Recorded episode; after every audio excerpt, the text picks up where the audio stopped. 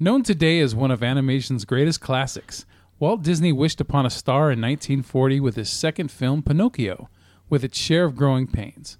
This whale of a tale was originally hindered by a high budget and a little known thing as World War II before eventually becoming a mega hit for the studio. So, with no strings attached, we. we promise never to lie about these 13 things you never knew about Walt Disney's Pinocchio. According to sequence director Jack Kinney, Christian Rub, who's the voice of Geppetto, was a Nazi sympathizer who drove the animation crew crazy with his ramblings about the glories of Adolf Hitler. They eventually got him they shit.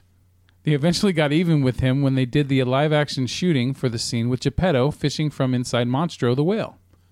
They put Rub on a makeshift stage where he pretended to fish. God damn it. They put Rub on a makeshift stage where he pretended to fish while the stage was jostled by some grips who rocked the boat to give the desired effect and effectively giving Rub a ride he never forgot. Originally budgeted at $500,000, the development of the film caused it to go way over. God damn it. the development of the film caused it to go way over budget and ultimately cost $2.5 million, one of the most expensive films produced at the time. Evelyn Venable, who was the physical model and voice of the Blue Fairy, was the model for the original Columbia Studios logo. The August 1993 issue of Playboy cited 43 instances of violence and other unfavorable behavior in the film, including 23 instances of battery, 9 acts of property damage. da- da- 9 acts of property damage, 3 slang uses of the word jackass, 3 acts of violence involving animals, 2 shots of male nudity, and 1 instance of implied death. Due to the war, the movie was not released in either Germany or Japan before the 1950s. In 1951, when the movie was released in Germany, it was dubbed with rather unknown actors.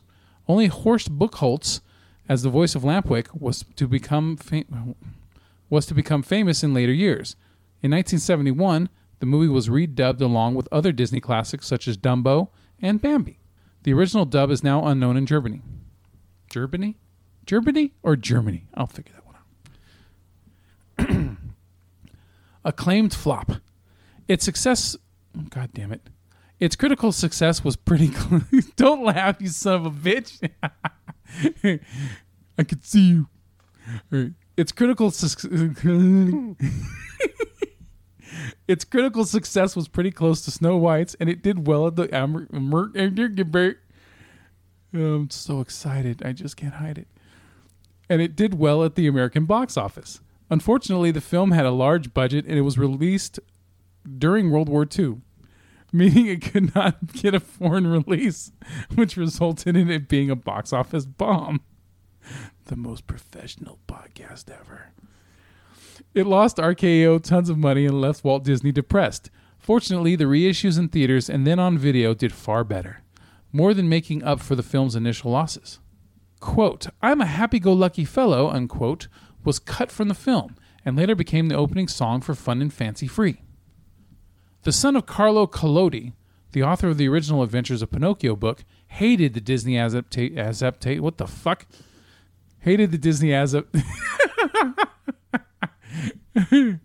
hated the Disney adaptation for playing fast and loose with his dad's story, and even unsuc- and even unsuccessfully trying. God damn.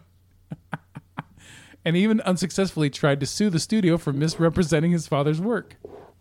The movie was originally going to take place around Christmas time, which meant that it would also be snowing. Walt Disney nixed the idea because he wanted the movie to be enjoyed year. To, God damn it! Because he wanted the movie to be enjoyed year round. Its original theatrical release was around Valentine's Day. On top of that, Mel Blanc recorded lines for Gideon the Cat, but all were cut, save for a single hiccup. Blanc recalled in an interview years later that he used a very drunk, inebriated voice for Gideon. For Gideon. God damn it. The sound effect used to represent magic, usually a chiming toll, was first ever used for the Blue Fairy in Pinocchio. That sound has since been the standard to represent fairies and magic. At the beginning of the film, when Jiminy is opening up the Pinocchio book, two other book titles can be seen in the background Alice in Wonderland and Peter Pan. These are both a reference to future films Walt Disney had in the works. In the f- In the original story, there is only a cricket known as the talking cricket. Pinocchio smashes him with a mallet after the cricket tries to give the boy some advice. And there we have it. All 13 things. So professionally given to you. Hope you enjoy it. And uh, I'll try to improve or maybe not. Go fuck off. Bye.